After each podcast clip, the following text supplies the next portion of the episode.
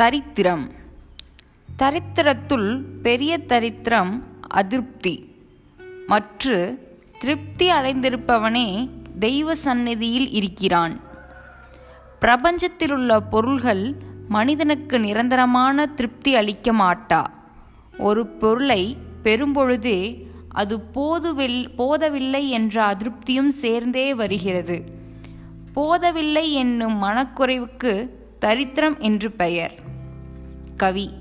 அவா இல்லார்க்கு இல்லாகும் துன்பம் அஃதுண்டேல் அவா அது மென்மேல் வரும் திருக்குறள்.